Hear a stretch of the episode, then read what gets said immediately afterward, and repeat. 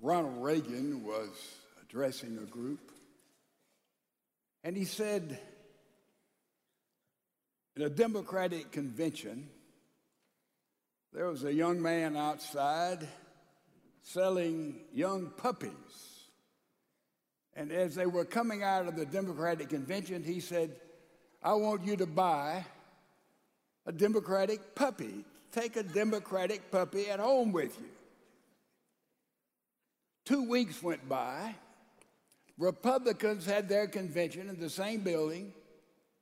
The same young man was there with puppies, and he said, I want you to come out and buy a Republican puppy. And he was selling Republican puppies, the same puppies. A member of the press, that astute vocation, noticed the inconsistency and went to the young man. He said, how can it be these same puppies were Democrats 2 weeks ago, and now you are selling them as Republicans? What's the difference? And the young man said, their eyes are now open.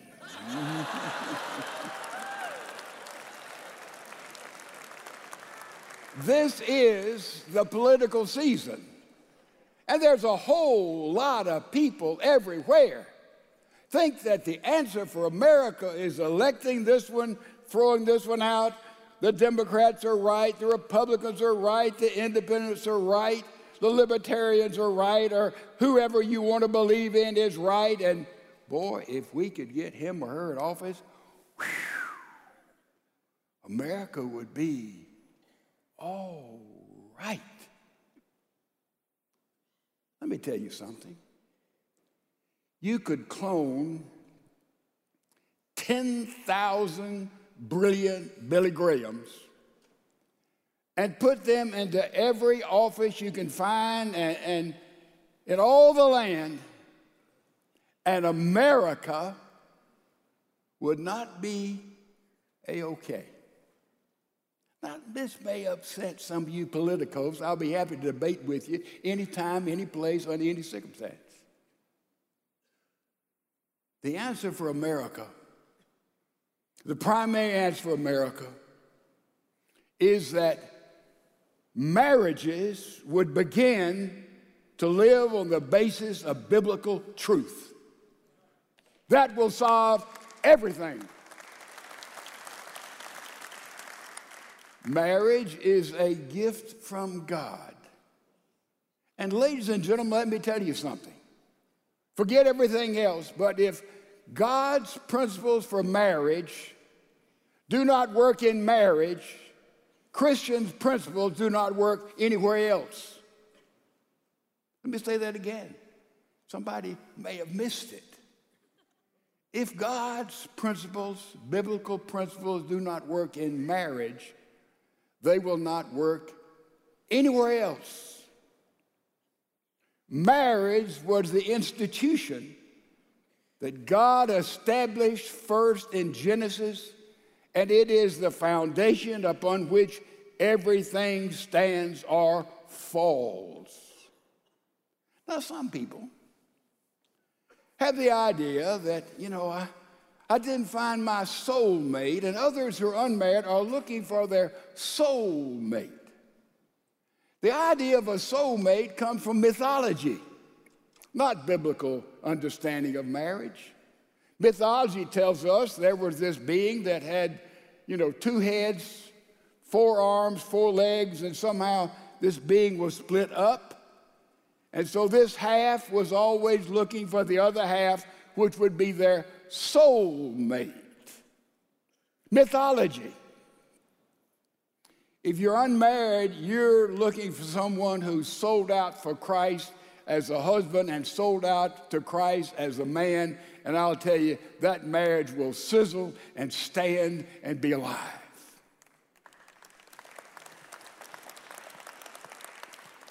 In our culture, an amazing thing has happened. When the humanists and the secularists just run off in all kinds of elections, all kinds of directions and elections, here's what happens. We have forgotten that God created man, XY chromosome. God created woman, XX chromosome. And they're different. And those 58 or 59 or 60 other genders that people have somehow conjured up from the pits of hell are totally illegitimate and invalid in the culture that God has given us. We must not forget this. Marriage is a beautiful thing. It's a fabulous thing. And if the husband and wife begin to understand marriage and practice biblical principles without exception, it will soar and grow and be completely fulfilling. And if your marriage is not like that, if you've been married a day or 50 years, the principles are the same. If your marriage is boring, exacting, you think it's not working, and I've heard people say, well, I didn't find my soulmate. That's the only person I could be happy with. Ladies and gentlemen, that is a lie from the pits of hell.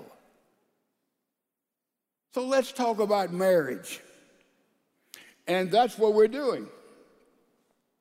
Today, I'm going to say clearly what the role of a husband is in marriage, in a biblical marriage. This is how I'm supposed to live if I'm in Christ. Is how every man here is supposed to live if they're in Christ. If you're not married now and you marry somebody else, gentlemen, someday, this is how you are to live. I didn't say your wife. This is how the husband is to live. And the number one situation we have today in the marriage arena is that men have forgot their role, and they forgot to be men and masculine in their relationship with the world, and particularly their relationship with their wife. If men, you guys right here, if we would stand up and live according to biblical principles, you say, well, I can't do that. If you're in Christ, the Holy Spirit is in your life, and the Holy Spirit will empower you and empower me to live according to those principles. Very clear, very plain. So what are those principles? Well, you look at Ephesians chapter 5, it's a classic chapter on marriage. And to summarize the role of the husband, and we'll go back and pick this up later on, a husband is to be a leader and a lover in the home. I marry people, and so many times the bride will say, you don't have that thing about submission in these vows, do you? That's because the bride doesn't understand, and the men do not understand what it means to be a leader in the home. The male is to be a loving leader in the home. The male does not own 51% of the stock. The male is not a staff sergeant saying, do this, don't do this, you follow me if you believe biblical truth because I'm in charge. That is a million miles from what we understand and need to interpret what that verse means, those verses mean. To be a leader and to be a lover. Men, you like the idea of being a leader? I don't. Because if a marriage fails or a marriage does not sizzle, the primary responsibility for that falls upon the male. Yes. We will have to answer for God. Like somebody teaches the Bible, people have the gift of teaching. They're afraid of that because many times their lives, or because it'll take time and preparation and some degree of sacrifice, because those that teach the Bible have an unusual accountability to God to rightly divide the word of truth. And in marriage, gentlemen, we have to answer to God whether our marriage sizzles and sings and grows and is fun and exciting. You'll have to answer to God. I'll have to answer to God about that. not the wife. Well, that's a different kind of leadership, isn't it? It's you lead through love, selfless love. Not about you, not about me, my pleasure, my happiness, what I think, this ought to be, that ought to be. You're to lead through selfless love, through giving love, through a love that is called agape in the Bible, which is a Christ-like love. Your primary goal in marriage is to make your wife feel special, proud, in charge, beautiful, glorious. That's our role. That's our role. And if that's not taking place in your marriage, look in the mirror, because the problem is the male. To be a leader, a loving leader, a loving leader, a sacrificial leader. A leader is not about you or me or my pleasure, what I desire. It's about that gal that God has given to me. So that's the first thing we need to understand. That is what biblical leadership in marriage is all about. It is giving. It is sacrificial. It's all about that wonderful female that God has brought into your life and you're committed to forever and forever and forever. Some people get married and they have an ideal. This is what marriage ought to be, and my marriage, I'd like it. And if you have that, an ideal, it becomes an ordeal, right? And then you can end up with no deal. So let's be clear, biblically clear, plain, simple, and understand some basic things about the role of a husband in marriage. Gentlemen, awake. Open your Bible. Your wife will have to help most of you find First Peter. It's towards the end. First Peter chapter 3, 7 verses, deal clearly with marriage. 6 of them speak to the role of the wife. 1 verse speaks to the role of the husband. Next week, it'll be the wife's turn. Let's look just this one verse. We've already summarized leader and lover in Ephesians as Paul gave it to us. And now let's look in one verse here, 7th verse. We have 6 others deal with wives' roles. We'll get to that. And let's see what husbands ought to do. You husbands, in the same way he's given the wife assignment for marriage, live with your wives in an understanding way as with someone weaker. Doesn't mean what you think, guys. Since she is a woman, and show her honor as a fellow heir of the grace of life, so that your prayers will not be hindered. So that your prayers will be answered. So the first operative word we have for male is, do you see it there? The first operative word for males is we live with our wife with understanding. We are called to understand our wife. Now, when I read this verse, I thought of an old humorous story that sort of fits. This couple was in an antique store. The wife was shopping over there. The man was sort of stumbling around and kicked over an old urn. Out popped a genie. And the genie says, "I've been in that urn for 10,000 years. You've let me out. I will give you anything you want, any wish you want. It is yours." And so the man said, "You know, I've always wanted to go to Hawaii, but I don't fly. I wonder if you could build a highway from L.A. to Hawaii so I could drive." And the genie thought about that.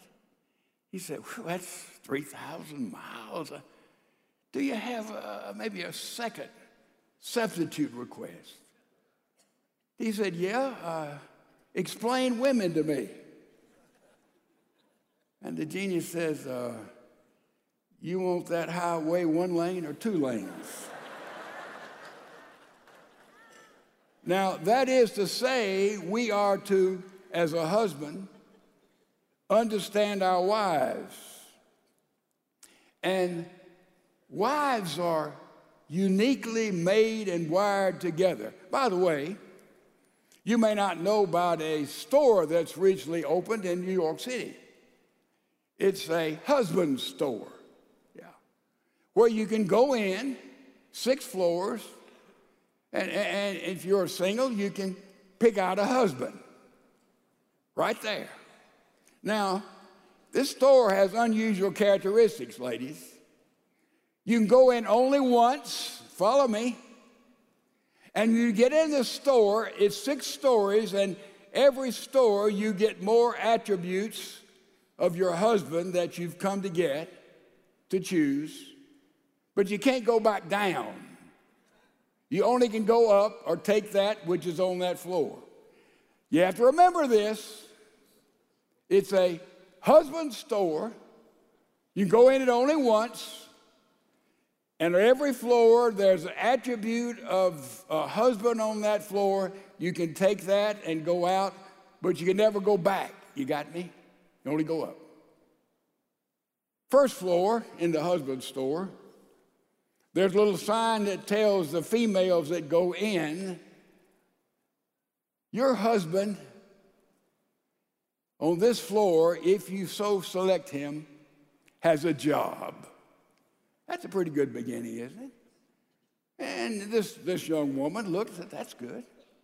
And said on the second floor, she went up and said, your husband not only has a job, he loves kids.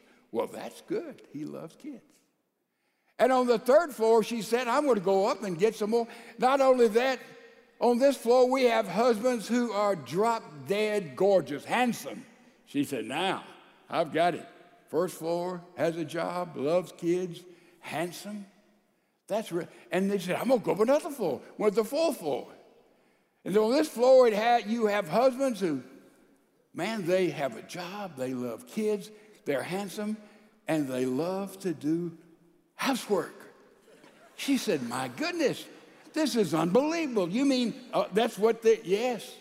She said, this is getting better. She went up to the fifth floor. She said, I can hardly wait. They said, on this floor, you have a husband who has a job, who loves kids, who is handsome, loves housework, and is beautifully, magnificently romantic. She said, my, fabulous. But she says, there's one more floor. And she says, I've got to go up. And she went up to the 6th floor, and there was a sign that says, welcome to the 6th floor. You are, though the store had been open only 2 months, you are the 1,521,321 women who've been to the 6th floor. And it said, on this floor, there are no husbands. It said, the 6th floor here is to demonstrate that nobody can ever totally satisfy a woman. Thank you for shopping the husband store. Now, I tell that, you say that's derogatory to females. Actually, it is not. Let me tell you something, guys. Your female is different from you. Your female is wired different from you. The female primarily is the right brain with creativity and joy, and we males are mostly left brain, sort of line upon line, CPA types. Yeah. So it is the wife that has the joy, the creativity, brings light into the home, much more than us boring, dull husbands who haven't yet learned to live on the basis of biblical principles. You see, gentlemen, when you got married, God gave you a woman, and she was gift-wrapped. Every wife here was gift-wrapped. Some were tightly wrapped. Some were loosely wrapped. Some had been abused in different ways. But gentlemen, the joy of being married is that you begin to unwrap her all the way through your marriage. And as you unwrap her, there are nuances there. There's insights there. There's teaching principles there that you never would ever have discovered or dreamed of. We're talking about how we as men use the spontaneity, use the mystery of your wife.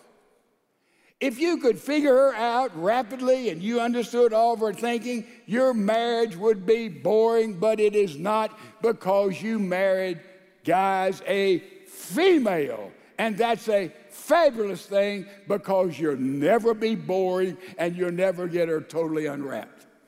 You got it, guys? All right. First principle, understanding.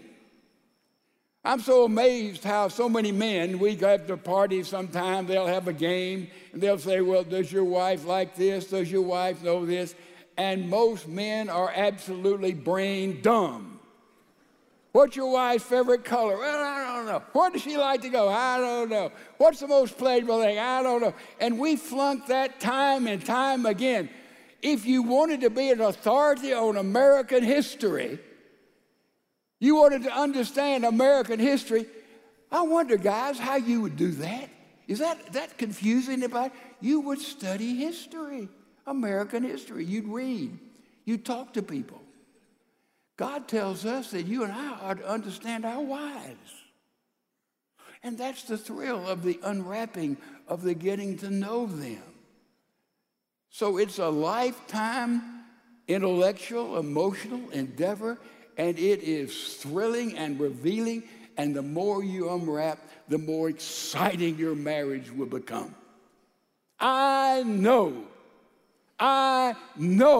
this works from personal lifetime experience in marriage. Let me say again, if God's principle for marriage does not work, then the principles of Christianity and everything else does not work either. Because it is the basic foundation of life. All right, what else does this scripture say? The first operative word is understanding. The next operative word is sort of introduced with a phrase. It says, as with someone weaker, she is woman. Show her honor. This means that generally speaking, wives are not as strong physically as men. Did I confuse anybody?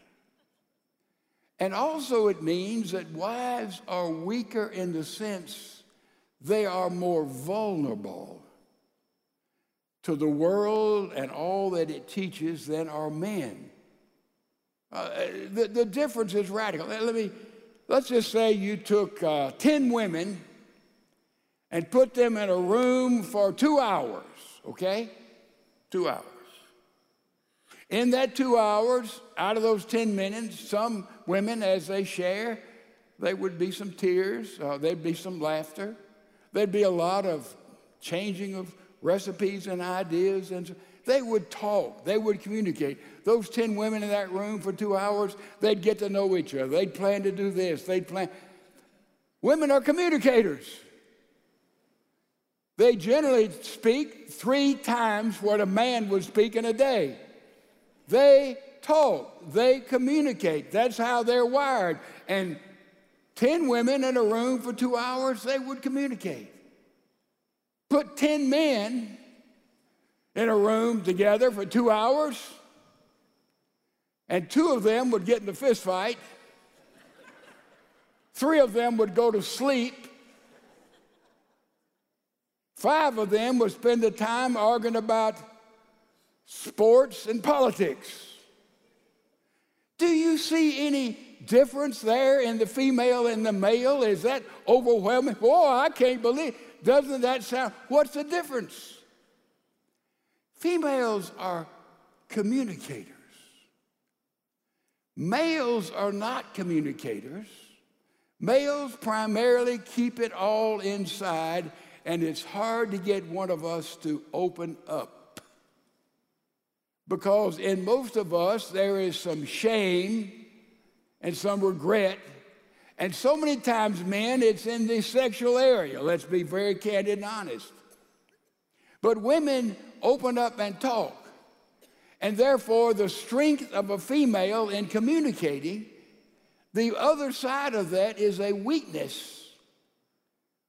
Gossip, false stories, carrying things. The strength of a male is a strong person who does not communicate, keeps everything inside, and therefore you never really get to know who they really are. You see, where there is my strength, on the other side there is a weakness. Where there is a female strength, on the other side there is a weakness. This is a part of the gluing together of one another, because where your wife is weak, you are strong, and where you are strong, they may be weak. It's a complementary situation in a truly biblical growing marriage. And by the way, you need to ask yourself, ask your wife, gentlemen, what do you enjoy most about when we're together? Did you get that? What do you enjoy most when we're together? I ask myself that. I can tell you exactly what I enjoy. Totally being without any guile, without any pretense, without any, I wonder what she'll think. Being totally candid, open with anything, past, present, or future, to have a lifetime partner you can trust and love with everything about yourself. That's what I love. If you have a Christian marriage, that's what you have. Don't worry about offending. Don't worry about misunderstanding. Don't worry about being judged. This is someone you totally, completely trust. We're talking about a Christian marriage. A Christian marriage. There has to be understanding and there has to be honor. That's the next word. To honor and to cherish, sort of the same words. In the Sermon on the Mount, it says, where your treasure is, that's where your heart is. If I give you $1 million in gold bullion, let me tell you, that'd be treasure, wouldn't it? That's where your heart would be. The most treasured thing in the world, gentlemen, is your wife. That's where your heart, your time, your passion, your love must be. That's the most valuable thing you'll ever have in this life, is your wife. She is your treasure. Do you treat her as she is your primary treasure? That's honoring her. You know who Joe Montana is, if you know anything about football. Joe Montana played 16 years for San Francisco. They went to what, was it 5 Super Bowls? He was most valuable in 4 of them. He holds a lot of records and passes the Hall of Fame. He had everything. They called him Joe Cool. I like that. Joe Cool. He got married twice early in life. He was a disaster as a husband. But early in his career, he met this gal, and whew, they've been married now for many, many, many, many years. And by his own words, he said, I was a terrible husband. But then he started doing something. I want you to see what he did. Middle of a football game. I don't know what made me do it. But one day, I'd hung up, and I'm sitting there going, I wonder if these things call out. So I picked up the phone, and I hit. He's on the sideline. I hit 9, right? Gives you an outside line. I hit 9. Got a dial tone. I dialed my house. And the phone would ring. I'd pick it up, and it'd be Joe. I go, what are you doing? I go, hey, how you doing? What are you doing? What do you do? Who is it? What are you doing? Why are you? Where are you calling me from? He goes, I'm calling you. I'm calling you to say I love you. And I go, oh, I love you. How are you calling? He goes, they have an outside line. I check in every stadium. I go, I'm on the sideline phone. I found out that it calls. So I thought I'd give you a call since I'm just sitting here waiting to go on the field. When the defense on the field, he was calling his wife on the sidelines, ladies and gentlemen. That's Goku. That is a sideline call. Gentlemen, do you do that? Do you find time just to call your wife middle of the day? Say, babe, I'm thinking about you. Not like Willie Nelson's song. You're always on my mind. Then he tells about he's forgotten everything about her birthday, Christmas. But you're always, no. Make a lot of sideline calls, gentlemen. I'm telling you an inside scoop, an inside secret. In other words, that is honoring your wife. When you're somewhere, man, present her. This is my wife. Man, let me tell you, that will change everything. Put her up on a pedestal. You can't put her up high enough. Gentlemen, this is your role. You want a marriage that just sort of exists, or you want a marriage that is on fire for God and makes a difference? It's radiant. That will change our culture more than any other single thing. Now, the women would hold their applause. I'm teasing. All right. And then the next thing is honor her as a fellow heir of the grace of life. In other words, you, gentlemen, and your wife are experiencing the grace of life, the forgiveness of life, to go through life and not realize that blessings we have is the grace of God, and you have someone to experience that with. The saddest thing about Thanksgiving to me, to those who do not know God and have nobody to say thank you to. Share your fellow heir with your wife, with your husband, to the grace of God he's given in your life and in my life. What a fabulous thing that we have in marriage. That's the third operative word. Look at the last operative word. It says simply, she is a woman, show her honor as a fellow heir of the grace of life, so that your prayers will not be hindered. If you do not pray regularly with your wife, you're missing on one of the fabulous experiences of life. My wife and I pray every night on our knees. Before we get in bed, brief prayer, we wake up, we pray on our knees, we pray every time we eat food, anywhere, anytime, any place. We don't make a big show out of it. You see, if you know who God is, you can't be a phony before God. Some people try. Some people try. I remember, the only time I remember somebody said, don't pray for me. I was doing Christmas shopping, I met a guy, and I was leaving, I said, let me pray for you. He said, oh, don't pray for me. I said, okay, I won't. He said, I've been away from God a long time. I don't want him to know where I am. How stupid. Guys, when we go to the Lord in prayer, he knows it all. Does everybody get that? No question about it. And if we go to the Lord and there are things not right with our wife, things aren't going on with our wife, you're wasting your time praying about anything and everything. You go back and honor her and love her and cherish her and get on the same wavelength with her. Then the Lord will listen. Then you'll be a prayer in which your prayers are answered. Two aspects of prayer. One is talking to God, and meditation is listening to God. Talking and listening. Well, I don't know what God will say to me. Oh, yes, you do. I've had a lot of people come down to the front of the church and say, Lord, I'm here, I don't know why. I said, guess at it. They get it every single time. Go to the Lord with verbiage. Doesn't have to be fancy or big. Go to the Lord and listen.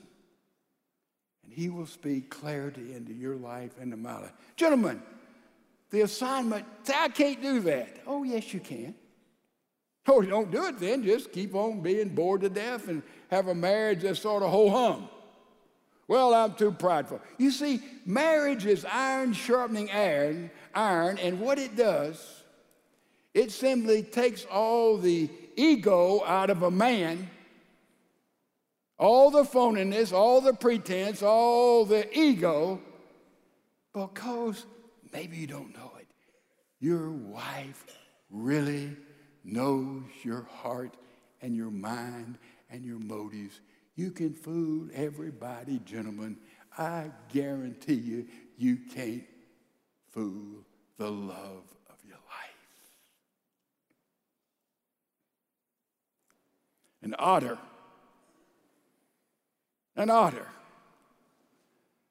otter is the most romantic creature maybe on the earth. An otter, when they go to sleep, they float on their back. Yeah, really. That's how they sleep in the ocean, the water. And then if they are married and they're married to the same mate forever, if they're married, the male, usually the darker of the otter, will reach over and hold the hand of the female as she sleeps on her back so they'll not drift apart. Isn't that something? Look at this. Look closely. Look closely. The male.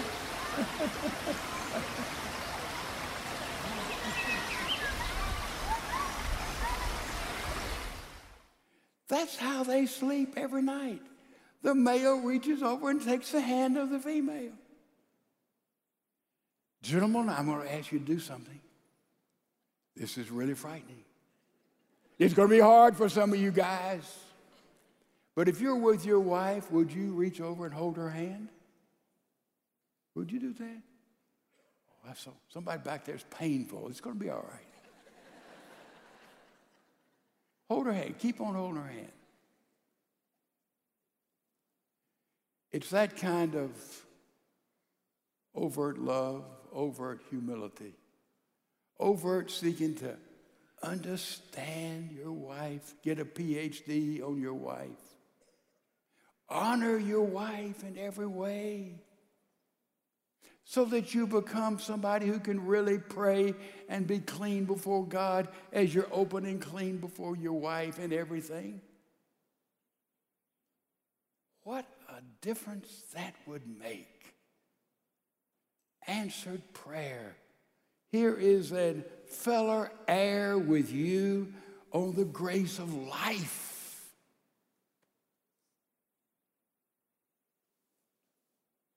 You say, that sure is a tough assignment. No, it's not. Not if you want your marriage to sing and grow and flourish. Gentlemen, you and I, we are most responsible for our marriage being alive. Just practice these basic, simple principles. By the power of God, and I can tell you something. You'll say, my wife sure has changed. I wonder who's changed.